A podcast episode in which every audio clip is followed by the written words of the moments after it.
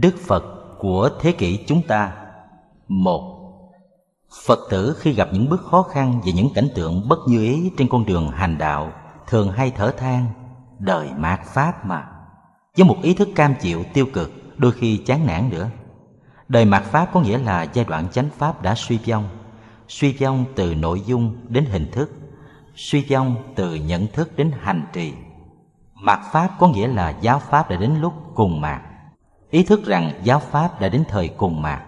Ai mà chẳng buồn, ai mà chẳng nản. Nhưng chúng ta không đau xót mấy vì ý thức ấy, bởi vì chúng ta còn mang một niềm hy vọng chan chứa trong tâm hồn. Đó là niềm hy vọng ở đức phật tương lai. Đức phật di lặc. Đức phật di lặc sẽ ra đời và chánh pháp lại sẽ được tỏ rạng. Mỗi khi nghĩ đến đức di lặc tôi cứ tưởng tượng đó là một vị phật có hào quang sáng ngời, bao quanh thân thể, phương phi, đẹp đẽ. Có 32 tướng tốt 80 vẻ đẹp, đang phóng quang thuyết pháp cho đại chúng nhân thiên nghe. Ngài ngự trên pháp tòa cao rộng, và tôi đang được quỳ dưới chân ngài. Tai nghe lời ngài, mắt thấy thân ngài và mũi ngửi hương áo cà sa của ngài. Tôi thích quá, và tôi đã chờ đợi tôi vẫn cứ nghĩ rằng ngài sẽ ra đời vào khoảng năm 1950 hay là năm 1960 hay muộn lắm là năm 1970 ai biết được đích là năm nào ngài sẽ ra đời. Nhưng hồi đó tôi đã quyết chắc như vậy, nghĩa là sẽ ra đời muộn lắm là vào khoảng năm 1970 tức là năm tôi 44 tuổi.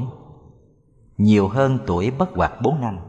Ai cũng tham gian đời này là đời mạt pháp thế thì ngài còn sung sướng gì mà nấn ná mãi ở nội diện đau suốt, không chịu hạ sinh để đốt đốt chánh pháp ở cõi ta bà ra đời ở đây có nghĩa là thành đạo và bắt đầu thuyết pháp, chứ không phải là đảng sanh nếu đảng sanh thì tôi phải đợi ngài xuất gia thành đạo, nghĩa là phải đợi ít nhất 30 năm nữa. Tôi đã 43 cộng 30 bằng 73 tuổi.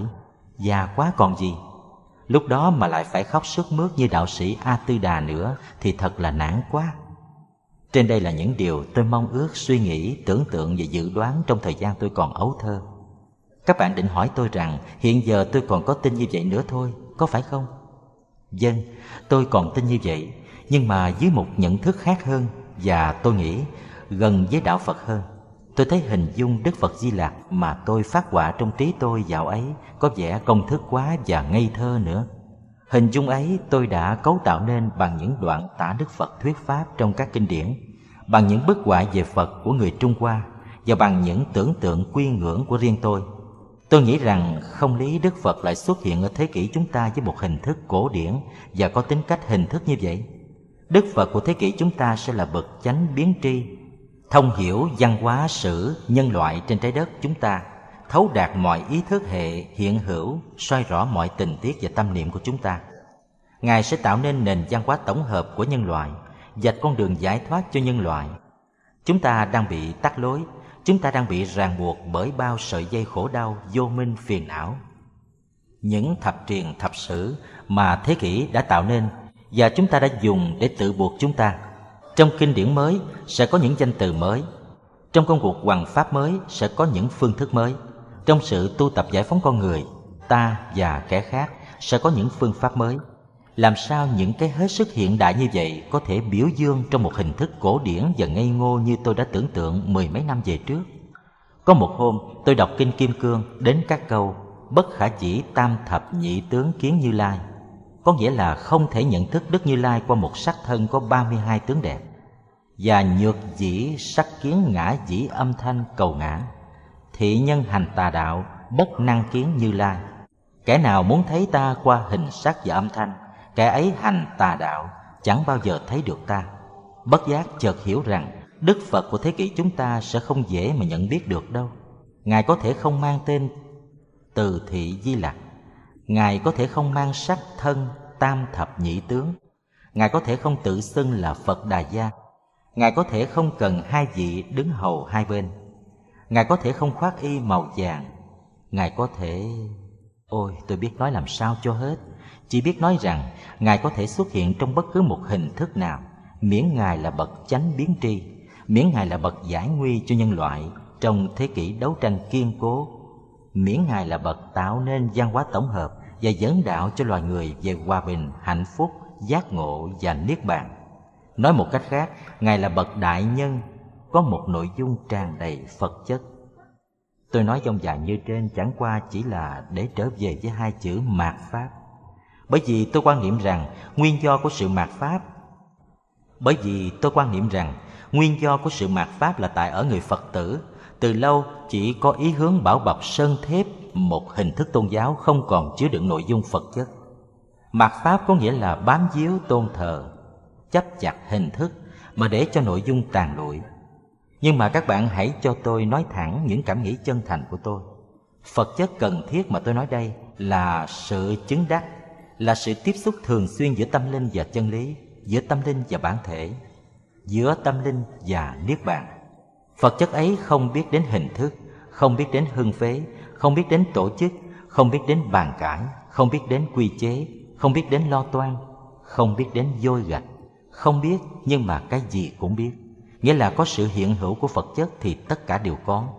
Và nghĩa là nếu không có sự hiện hữu của Phật chất thì tất cả những cái kia đều là vô nghĩa, đều không có.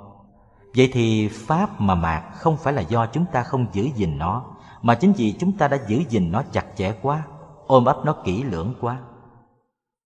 Và một ngày kia chúng ta sẽ đau khổ nhìn thấy trong vòng tay cứng nhắc và siết chặt của ta, nó chỉ còn là một cái xác không hồn, cái xác sơn phết bóng lộn Vấn đề là vấn đề thực hiện, thực hiện liên tục nguồn sinh hoạt vật chất, chứ không phải là vấn đề cố thủ, bảo bọc.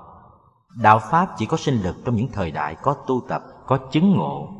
Chúng ta không nên chờ đợi Đức Di Lặc một cách quá ngây thơ. Chúng ta phải sửa soạn đón tiếp Ngài. Sửa soạn như thế nào? Sửa soạn một khung cảnh nhân tâm hướng thiện, một khung cảnh thực chất của Đạo Pháp, xứng đáng làm nơi ngự tọa của một Đức Phật Khung cảnh ấy được xây dựng bằng cộng nghiệp hướng thượng của chúng ta, của tâm linh chúng ta. Không còn chỗ nào xứng đáng cho Ngài ngự tọa hơn là ngôi vị trong sạch của tâm hồn ta. Bằng không, Ngài có thể xuất hiện bất cứ ở đâu và bất cứ lúc nào mà chúng ta vẫn không hay không biết. Bởi vì mắt chúng ta mù lòa, bởi vì tâm chúng ta vẫn lục bởi vì hai tay chúng ta bị trói chặt trong dây xiềng hình thức. Tôi tin rằng thế giới chúng ta đã quá đau thương và Ngài đã hiện về hoặc sẽ hiện về muộn lắm là vào cuối thế kỷ. Văn hóa loài người đang đi tới thế tổng hợp. Ngài sẽ là bậc tướng đạo quang minh cho toàn thể nhân loại. Đừng than phiền đời này là đời mạt pháp. Hãy buông bỏ hình thức, hãy phủi sạch hai tay, hãy đứng lên gạt qua những mối tơ vò của thế kỷ. Hãy để tâm hồn trong sạch lắng động và hãy tiếp nhận hình bóng tròn đầy của mặt trăng đêm rằm xuất hiện trong biển lặng tâm linh của mình. Đức Phật Thích Ca Mâu Ni có dạy rằng giáo pháp của Ngài sẽ rực rỡ an trú ở thế gian này trong một thời gian thôi. Tiếp theo đó, nhân loại đi vào thời tượng pháp. Tượng có nghĩa là na ná, là giống như tượng pháp có nghĩa là giáo pháp giống như chánh pháp nhưng không hẳn là chánh pháp. Tiếp theo thời tượng pháp là thời mạt pháp, thời giáo pháp suy đồi và ẩn một khi đó, một Đức Phật khác sẽ ra đời để khai mở cho nhân loại một kỷ nguyên chính pháp mới. Đó là Đức Phật Di Lặc. Đức Phật Thích Ca là một bậc giác ngộ, một đấng Pháp Dương. Nhưng Ngài đã nói tiếng nói của con người. Vì Ngài đã là một con người đã sống trong xã hội loài người, đã khai thị chân lý vì con người. Cho nên ta có thể, trên bệnh viện con người của chúng ta, nhận thức được nội dung của tiếng nói Ngài một cách chân xác khi Ngài nêu lên một khoảng thời gian phỏng định cho sự lưu hành của chính Pháp Ngài, Ngài đã căn cứ trên những nhận định lúc bấy giờ của Ngài về xã hội, về thời gian, quan niệm về năm tháng của Ngài, cũng như của bất cứ một người nào đã sống cách đây hơn 2.500 năm. Không thể giống như quan niệm về năm tháng của chúng ta, những con người sống trong thời đại mới. Nhân loại xã hội trong thời đại chúng ta đã và đang đi đến những bước khổng lồ về tương lai, chứ không phải là đã và đang trôi một cách chậm chạp lững lờ như vào khoảng 600 năm trước Tây Lịch. Như vậy ta không nên lấy 5.000 năm ước định để làm khoảng thời gian chia cách hai Đức Phật, Đức Phật Thích Ca và Đức Phật Di Lặc. Chỉ nên nhớ rằng khi Phật Pháp đã tới thời cùng mạt nói một cách khác hơn, khi nhân loại đã đi đến giai đoạn cùng cực nhất, vì loạn lạc, vì phân tán, vì khổ đau, thì chính Pháp là lúc Đức Phật Di Lặc phải xuất hiện để mở một con đường mới cho xã hội loài người. Như chúng tôi đã trình bày trong phần trước, pháp mà màng là do chúng ta đã không cố gắng thực hiện dòng sinh hoạt vật chất ở bản thân và ở những hình thái sinh hoạt của xã hội chúng ta. Chúng ta chỉ lo bảo tồn những hình thái sinh hoạt cũ không đáp ứng được với căn cơ của xã hội và do đó không thể hiện được những nguyên lý phật học. Những nguyên lý ấy hết sức linh động và ta chỉ có thể nói rằng những sinh hoạt nào muốn khế lý bao giờ cũng phải khế cơ. Vì sao vậy? Khế lý là để khế cơ. Mục đích của đạo phật là phụng sự con người. Nếu không khế hợp con người, thì sao gọi là đạo phật? Sao gọi là khế hợp với chân lý đạo phật? Mà căn cơ của con người mới, của xã hội mới, là những căn cơ hết sức phiền toái, phức tạp. Ai cũng nhận thấy rằng con người mới có những ao ước, những đòi hỏi, những thao thức. Nói tóm lại, những sinh hoạt tâm lý hết sức phức tạp. Con người mới lại sống trong một thời đại mới, một thế giới mới một xã hội mới với những sinh hoạt kinh tế chính trị tôn giáo văn học vân vân không còn giống gì với xã hội cũ cách đây hàng ngàn năm làm gì có thể khế cơ được ít nhất là khế cơ một cách hoàn toàn những hình thức sinh hoạt của 2.500 năm về trước. Trong kinh có chép chuyện một vị thiền sư vì lòng từ bi không muốn dẫm đạp lên các sinh vật, cho nên mỗi khi đi đâu đều có cầm một cây chổi quét một nhát chổi đặt một bước chân. Và vào thời xưa thì trong khung cảnh nên thơ của thôn làng, hành vi đó được nhận định là đẹp như một bài thơ nhân ái, nói lên được tâm niệm từ bi của một con người thấm nhuần đạo lý. Nhưng giá bây giờ có một vị tăng bắt chước làm y hệt như thế trên con đường của thủ đô Sài Gòn, như con đường tự do hay lê lợi chẳng hạn. Ta thử đoán xem quần chúng sẽ nghĩ như thế nào về vị tăng đó. Quần chúng sẽ cho đó là một người điên. Cảnh sát có thể điệu người đó về bót. Hành động đó đã không khế hợp với căn cơ của con người bây giờ. Kể cả căn cơ của người chủ động, lại cũng không còn khế hợp với những nguyên lý Phật học, mà trái lại có thể làm mai một các nguyên lý ấy nữa. Không khế lý không khế cơ con người những lề lối sinh hoạt như trên làm sao được gọi là đạo phật và đã không phải là đạo phật tại sao chúng ta cố thủ chặt chẽ như thế vậy thì sự xuất hiện của đức phật di lặc được nhận định như là một cuộc vận động mới để làm sống dậy dòng sinh hoạt phật chất trong những sinh hoạt vừa khế hợp căn cơ nhân loại vừa khế hợp với những nguyên lý phật giáo nếu không khế hợp căn cơ con người những sinh hoạt được mệnh danh là của đạo phật chỉ có thể còn là những xác cũ không còn chứa đựng Phật chất. Nếu không khế hợp với những nguyên lý Phật học, những sinh hoạt kia sẽ có thể chỉ là ma nghiệp phục vụ cho lòng dục vọng và óc u mê của ma dương, của chúng sinh. Lịch sử đạo Pháp đã ghi những nét son của những cuộc biến cải cần thiết để làm sống dậy rạc rào những khí lực của Phật giáo. Mã Minh, Long Thọ, Vô Trước, vân vân đều là những nhà đại cách mệnh của Phật giáo. Gia sản văn hóa hiện hữu mà chúng ta được thừa hưởng của Phật giáo ở Á Đông một phần lớn chính là do công trình tạo dựng của những bậc trượng phu như thế. Các bậc vĩ nhân kia đều là những nhà đại văn hóa, những nhà đạo học đã thấu hiểu được con người của thời đại họ, đã thấu hiểu xã hội của thời đại họ và đã đáp ứng được những nhu cầu của những khu vực văn hóa riêng biệt trong đó họ đang sống. Nhưng bây giờ thì khác, chúng ta không có những khu văn hóa riêng tư nữa. Những khu vực văn hóa đều đã mở cửa rộng rãi. Những ranh giới văn hóa đã được tháo tung.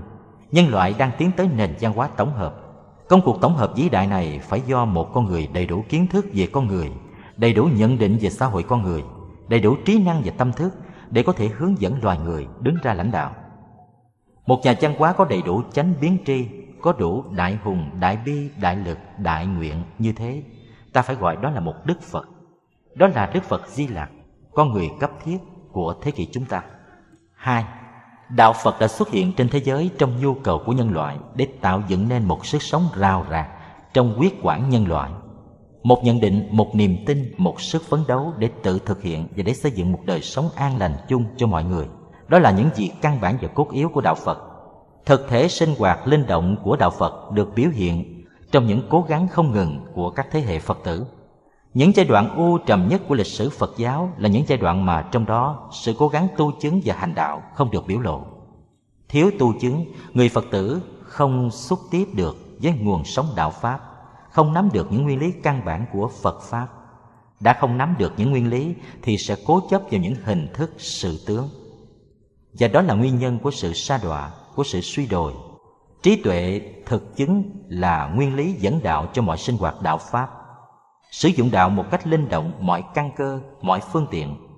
Không có trí tuệ thực chứng ấy, mọi sinh hoạt đạo pháp đi dần đến hình thức, đến cố chấp, đến mê tín dị đoan, làm cho đạo phật, tôi nói những hình thức sinh hoạt của phật giáo, phán lại với đức phật, làm cho đạo phật bị lấm láp bị lợi dụng, làm cho quần chúng tri thức ruồng bỏ đạo phật. Ai cũng biết rằng khả năng dung quá của đạo phật thật là rộng rãi và mạnh mẽ. Với sự dẫn đạo sáng suốt của thực chứng của những nguyên lý phật học. Đạo phật khi đến đâu thì liền thích nghi ngay với xã hội, với phong tục, với tập quán, chính trị, kinh tế và nhân tâm ở đó, để mà hoằng hóa và phát triển. Ở trung hoa và việt nam chẳng hạn, những hình thức thờ cúng tổ tiên, thờ cúng đức quan thánh, đức trần hưng đạo, những ngày tết, ngày dỗ chế độ tự viện, chế độ ruộng nương hương quả, cả đến việc đoán xăm làm thuốc, vân vân, đều được phật giáo chấp nhận thờ cúng tổ tiên là tỏ lòng tri ân tiền nhân, giúp cho con người có ý thức luân hồi nhân quả. Thờ cúng đức quan thánh, đức trần hưng đạo là tỏ lòng ái quốc. Theo chế độ tự diện ruộng nương hương quả là để quy tụ, tăng đoàn sinh hoạt tập thể. Đoán xâm là để nương vào lòng tin của con người mà khuyên người bỏ ác làm thiện. Làm thuốc là để thực hiện giúp đỡ người để cảm hóa người, vân vân mỗi thời đại, mỗi địa phương cần có những phương tiện để hành đạo như thế. Những phương tiện ấy thích hợp với trình độ con người và không trái chống với nguyên tắc tự hành hóa tha của đạo phật. Nhưng ai cũng biết, những hình thức sinh hoạt ấy là những con dao hai lưỡi. Có công dụng tốt mà cũng có thể có công dụng xấu. Có sự hiện diện của tu chứng, có sự ý thức về những nguyên lý phật học, thì những hình thức sinh hoạt ấy sẽ phục vụ cho đạo phật và cho con người một cách tốt đẹp, an lành nhưng vắng mặt tinh thần đạt đạo kia, thì những hình thức sinh hoạt này lập tức biến thành nguy hại. Những phương tiện được chấp chặt và coi như là cứu cánh. Cúng thờ tổ tiên để mà sát sinh ăn uống rượu thịt, thờ đức quan thánh và đức trần hưng đạo, để mà tế lễ cầu đảo mê tín. Ruộng chùa giàu có để mà nhàn cư chi bất thiện, đoán xăm để mà kiếm tiền và gieo thêm sự sợ hãi mê tín, làm thuốc để mà buôn bán cầu lợi đó là những hiện tượng suy đồi tất yếu phải xảy ra nếu không có tinh thần dẫn đạo của tu chứng của nguyên lý đạo phật trong trường hợp đó đã không đồng hóa được thế pháp mà lại bị đồng hóa bởi thế pháp thế cho nên ta không lấy làm lạ mà thấy rằng có những giai đoạn lịch sử mà đạo Phật không thực hiện được hoài bão của vị giáo chủ sáng lập nữa. Đạo Phật khi ra đời vốn nhằm mục đích phục vụ cho sự sống của nhân loại, nhưng trong thế kỷ gần đây đã suy đồi cho đến nỗi chỉ biết phục vụ cho sự chết của nhân loại. Nói ra ai cũng thấy đau xót cho cái tình trạng vừa bi thảm vừa khôi hài đó. Nhưng kỳ thực ở Trung Hoa, ở Việt Nam, ở cả Nhật Bản nữa, trong thế kỷ này, Phật giáo đã hiện hữu để lo cho cái phần ấy, phần cái chết nhiều hơn. Chùa nào mà không tổ chức kỳ siêu đi đám ma, nhập liệm, làm tuần, làm thất, cúng thí thực cô hồn, cúng linh, thì chùa ấy không sống. Bốn đạo không tới chùa, không ai cúng tiền, cúng gạo cho nhà chùa. Cho nên chùa nào đi đám nhiều nhất là chùa đó sung túc nhất. Chùa nào có nghĩa địa lớn và đẹp nhất là chùa đó giàu nhất. Có những ngôi chùa đứng vững được là nhờ ruộng ký linh hương quả hoặc là có giường rộng rãi để an táng con cháu có mộ phần ông bà phải thường trực cúng kiến trong chùa. Số lượng tín đồ thuần cẩn nhất là số lượng của những ông bà lớn tuổi niệm Phật để chọn đường về cực lạc. Có những vị tăng lo xây tháp xây mộ trước cho mình. Không ai nhận thức rõ rệt rằng đó là những sự thật. Đã đành vấn đề cái chết cũng là một vấn đề to lớn của sự sống, nhưng tại sao chú trọng quá đến cái chết như vậy? Vị năng sự sinh, yên năng sự tử Hướng đi của đạo Phật mà như thế thì thử hỏi sinh khí của đạo Phật còn gì? Đức Phật có ngờ đâu rằng giáo lý siêu diệt và thực dụng của mình đã bị hướng về một mục đích quá nghèo nàn và khô héo như thế. Sự thật mà tôi vừa đưa ra đã có thể chứng minh rõ rệt rằng mọi hình thức và phương tiện nếu không được hướng dẫn để thực hiện đúng nguyên lý Phật học, để hợp thời cơ phục vụ cho con người, đều có thể biến thành sai lạc và phản lại đạo Phật. Cho nên ở thế kỷ chúng ta, người Phật tử không thể không thâm nhập kinh tạng, thâm nhập hành trì để thể hiện tu chứng và nắm lấy những nguyên lý căn bản của nền triết học Phật giáo. Người Phật tử không thể không buông bỏ những hình thức mệnh danh là đạo Phật mà kỳ thực tác hại không ít cho đạo Phật. Người Phật tử không thể không xây dựng những hình thức sinh hoạt mới, tuy không được các nguyên lý Phật học có thể ứng cơ và ứng lý để phục vụ cho đạo Phật và cho con người. Nói tóm lại, người Phật tử không thể không lột bỏ cái xác già cỗi, cái đạo Phật bi thảm phản chiếu trong cái dĩa hát cải lương giọng cổ kia. Cái đạo Phật yếu đuối trốn đời và vô ý thức kia, không thể không lột xác để làm sống dậy một đạo Phật trẻ trung, đầy sinh lực, tiếp nối được dòng sinh hoạt truyền thống của những thế hệ Phật tử quy hoàng trong Phật giáo sử. Phải đem Phật giáo trở về phục vụ sự sống. Thế hệ chúng ta phải đảm nhiệm trọng trách hiện đại hóa Phật giáo, thổi những luồng sinh khí mới vào cho đạo Phật, để đạo Phật còn mãi là đạo Phật, nghĩa là còn biểu hiện được cho dòng sinh hoạt trí tuệ từ bi và đại hùng đại lực mà Đức Phật đã khơi mở hơn 2.500 năm về trước. Tiếp nối thực hiện và khơi mở dòng sinh lực ấy là chúng ta thực hiện được hoài bão của chư Phật, được gần gũi với chư Phật hơn bao giờ hết. Và như thế chúng ta mới xứng đáng là người con của Đức Phật. Hãy can đảm nhìn thẳng vào sự thực, can đảm nhận thức những thực trạng không tốt đẹp. Can đảm phát nguyện ly khai danh vọng, quyền lợi, dứt bỏ thành kiến và từ chối tâm niệm cầu an để có thể tự nhận sứ mệnh hoàng dương Phật giáo một cách hăng hái và chân thành. Những học giả nghiên cứu về Phật học đã đồng ý với nhau rằng đạo Phật là một đạo lý hướng dẫn con người trong công việc giải quyết những vấn đề trọng đại của sự sống. Thứ nhất là vấn đề khổ đau. Eduard Conzi, giáo sư triết học Đại học đường Londres, đã nói tới đạo Phật như một chủ nghĩa thực dụng. Đức Phật đã từ chối không đưa các đệ tử đi sâu vào những suy luận siêu hình diễn dông vô ích và đã đưa mọi người trở về cuộc sống hiện thực để giải quyết những khổ đau hiện thực. Khổ đau là một thực tại quá hiển nhiên, quá to lớn. Con người không có thể nhắm mắt phủ nhận nó để đi giải quyết những vấn đề xa xôi bằng một công cụ trí thức kém cỏi bao phủ bởi những từng lớp vô minh và dục vọng tích tập bao đời bao kiếp. Hình ảnh của những vị tăng sĩ sống một cuộc đời khổ hạnh, tam thường bất túc, mang bình bát đi sâu và thôn lạc vào sự sống của quần chúng hình ảnh của những đức Bồ Tát như Trì Địa, Quan Thế Âm, Địa Tạng thường bất khinh. Với ý thức rõ rệt về những khổ đau của kiếp người và về bổn phận phụng sự và khai thị đạo lý, giải thoát giác ngộ cho nhân loại là những hình ảnh linh động nhất của đạo Phật trong buổi ban đầu của lịch sử Phật giáo. Qua sự tôn sùng của quần chúng, những hình ảnh ấy bây giờ đã trở nên thiêng liêng quá và xa cách con người quá. Các bậc Bồ Tát kia hầu như đã trở nên những vị thần linh đẹp đẽ với đầy đủ quyền lực thiên liêng.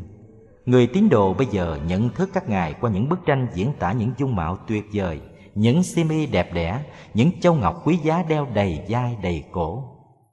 Cố nhiên tôn sùng hình thức phải đưa đến chỗ thần quyền quá và mỹ lệ quá như vậy. Nhưng kỳ thực, các chị ấy là những con người giản dị nhất, nghèo nàn nhất và với lòng thương và trí tuệ của những con người đã tự thực hiện Phật chất gần gũi chúng ta nhất. Hãy nghĩ đến Đức Trì Địa Bồ Tát với manh áo nâu giản dị đang bắt lại một chiếc cầu tre vừa bị nước lụt cuốn đi. Hãy hình dung Đức Địa Tạng Bồ Tát sống trong cảnh tối tăm của thế giới u tối để gần gũi và cứu độ cho những con người khổ đau sa đọa. Ta hãy liên tưởng đến những người thợ đang cặm cụi làm việc trong các hầm mỏ, tay cầm đèn, tay cầm dụng cụ và hãy liên tưởng đến những người sống trọn đời trong thế giới của những người đau bệnh cùi, mong làm nhẹ một phần nào những khổ đau to lớn của cuộc đời. Hãy nghĩ đến hình bóng một con người trì trí, nhẫn nại, đi khắp hang cùng ngõ hẻm, sơn lâm thành thị, để khai thị cho con người biết khả năng vô biên sẵn có của họ. Tôi không dám khinh Ngài, Ngài sẽ thành Phật. Hình ảnh của Bồ Tát thường bất khinh là hình ảnh của một con người đã tìm ra được kho vàng và hân hoan đi bách bảo cho mọi người nghèo khổ. Hãy lấy về chi dụng.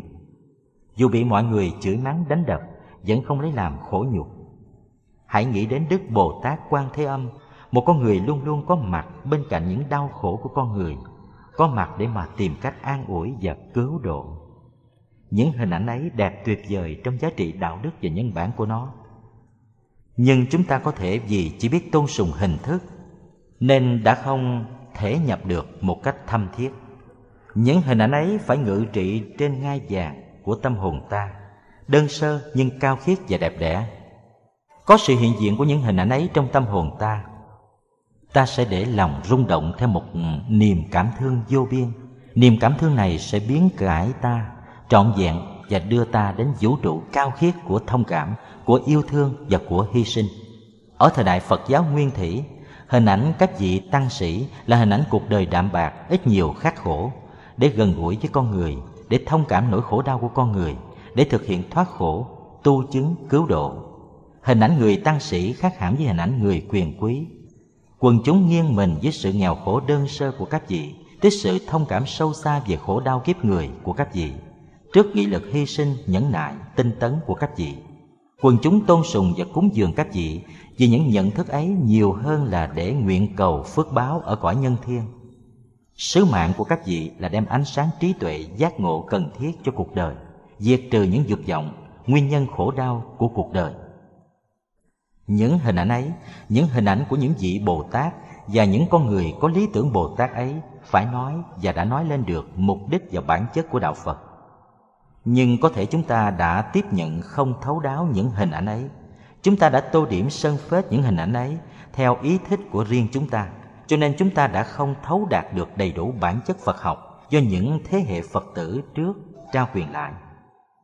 Bỏ những hình ảnh linh động của những con người thực hiện Phật Pháp, chúng ta đi tôn thờ hình ảnh của những thần linh xa vời, chỉ hiển hiện trước lời kinh cầu nguyện.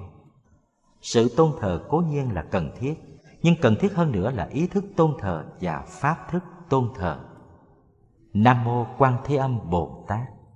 Khi tôi chí thành tưởng niệm như thế, hình ảnh Đức Quan Thế Âm tự nhiên hiển hiện trong tôi, không phải như một thiên thần từ trên trời hiện xuống để ban phép giải ách trừ họa, mà là một niềm rung cảm vô biên đối với hạnh nguyện của đấng nguyện luôn luôn có mặt bên cạnh khổ đau của cuộc đời. Niềm rung cảm ấy làm tôi tiếp nhận được nguyện lực của Ngài, làm tôi biến cải được bản thân tôi, để được hiện hữu trong bản thể từ bi hỷ xã, để được tiếp nhận giọt nước cam lộ sái tâm, giúp tôi trở thành thanh khiết, cao cả. Sao tôi lại không thấy ở một nẻo khổ đau hình bóng linh chịu của Ngài trong cái cảnh áo nâu nghèo khổ, mà tôi lại quan niệm Ngài như một hình ảnh cao sang ngàn năm một thuở mới xuất hiện trong sự cầu đảo của loài người. Tất cả giáo lý của Đạo Phật đều được xây dựng trên nhận thức về khổ đau của cuộc đời. Khổ đế là sự thực căn bản trong bốn sự thực cao cả tứ diệu đế. Tất cả những ai thao thức thực hiện Đạo Phật đều phải có ý thức sáng tỏ về đau khổ của cuộc đời. Tiếp xúc với khổ đau, Thái tử Tất Đạt Đa mới phát được đại nguyện một nền giáo lý phong phú và thâm uyên đã được đặt trên cơ bản nhận thức về khổ đau để giúp con người thực hiện giải thoát khổ đau. Những con người bỏ đời sống vật chất xa hoa, hòa mình trong cuộc sống gian khổ, nuôi dưỡng niềm thao thức, thực hiện tự độ độ tha. Những hình ảnh các bậc Bồ Tát lăn xả về cuộc đời để độ sinh và hành đạo. Tất cả những điều ấy đã nói với ta những gì? Đạo Phật phải hiện hữu trong cuộc đời thực tại để giải quyết những vấn đề thực tại. Người Phật tử Tăng Ni cũng như cận sự, phải mang lý tưởng Bồ Tát, đem giáo pháp đi sâu vào cuộc đời không nại, gian lao, khổ nhục. Đừng biến đạo phật thành một tổ chức có uy quyền thế lực, có giáo đường vàng son, có địa ngọc thâm u. Đừng biến tăng sĩ thành những con người sống vô tư trong sự ưu đãi của một chế độ cúng dường thiếu ý thức. Quên lãng nhiệm vụ tự thực hiện giải thoát và phụng sự con người. Đừng để người Phật tử hiểu rằng Phật Pháp Tăng là những bảo vật xa vời không hiện hữu giữa cuộc đời đau khổ. Phải thực hiện tất cả những hình thức sinh hoạt nào có thể chứng minh rằng Đạo Phật hiện hữu trong cuộc đời để giải phóng cho con người. Người Phật tử lý tưởng là con người tự nguyện sống đồng lao cộng khổ giữa xã hội loài người, biết mang hình bóng của vị Bồ Tát mà đi vào cuộc đời để khai thị chân lý và làm dơi đi những niềm đau khổ. 3. Khi nói đến phiền não tức bồ đề, các vị cao tăng ngày xưa đã nhận thức rằng chính trong khổ đau con người mới tìm ra an lạc. Nói thế không có nghĩa là cứ để bản thân trôi nổi trong biển khổ đau rồi một ngày kia sẽ được an lạc hạnh phúc đâu. Nói thế có nghĩa là phải can đảm nhìn nhận đau khổ, giải quyết vấn đề đau khổ, không trốn tránh những khổ đau của cuộc đời một cách hèn nhát. Chán nản cuộc đời, giao cướp Phật để tìm chốn an thân. Điều đó không hẳn là đáng trách nhưng bản hoài của Đức Thế Tôn khi lập giáo không phải chỉ hướng đến một mục đích tầm thường và hẹp hòi như thế. Sống cuộc đời người xuất gia không phải là để trốn tránh đau khổ, mà là là để chiến thắng khổ đau. Mà muốn chiến thắng khổ đau thì phải can đảm đương đầu với khổ đau, đừng sợ hãi khổ đau, bởi vì không có ai sợ địch mà thắng được địch bao giờ. ở đây khổ đau lại là nhân duyên tạo nên an lạc và giải thoát cũng như hoa sen thơm ngát và tinh khiết đã mọc lên từ bùn lầy tanh hôi. Lý tưởng đẹp nhất là giải trừ đau khổ cho mọi người, mọi loài, giải phóng họ ra khỏi tình trạng bi thảm đau thương trong đó họ đang sống. Nhưng một lý tưởng như thế chỉ có thể nuôi dưỡng và thực hiện bằng một lòng thương. Mà chỉ khi nào có người biết khổ đau thì có người mới biết thành thực thương nhau để cứu giúp nhau ra khỏi tình trạng đau khổ ca tụng khổ đau không phải là ca tụng cuộc đời trầm luân khổ ải mà là xác nhận tính cách cần thiết của những chất liệu lý tưởng. Phải gần gũi khổ đau để được tiếp xúc thường xuyên với đệ nhất khổ đế, chân lý căn bản của tứ diệu đế.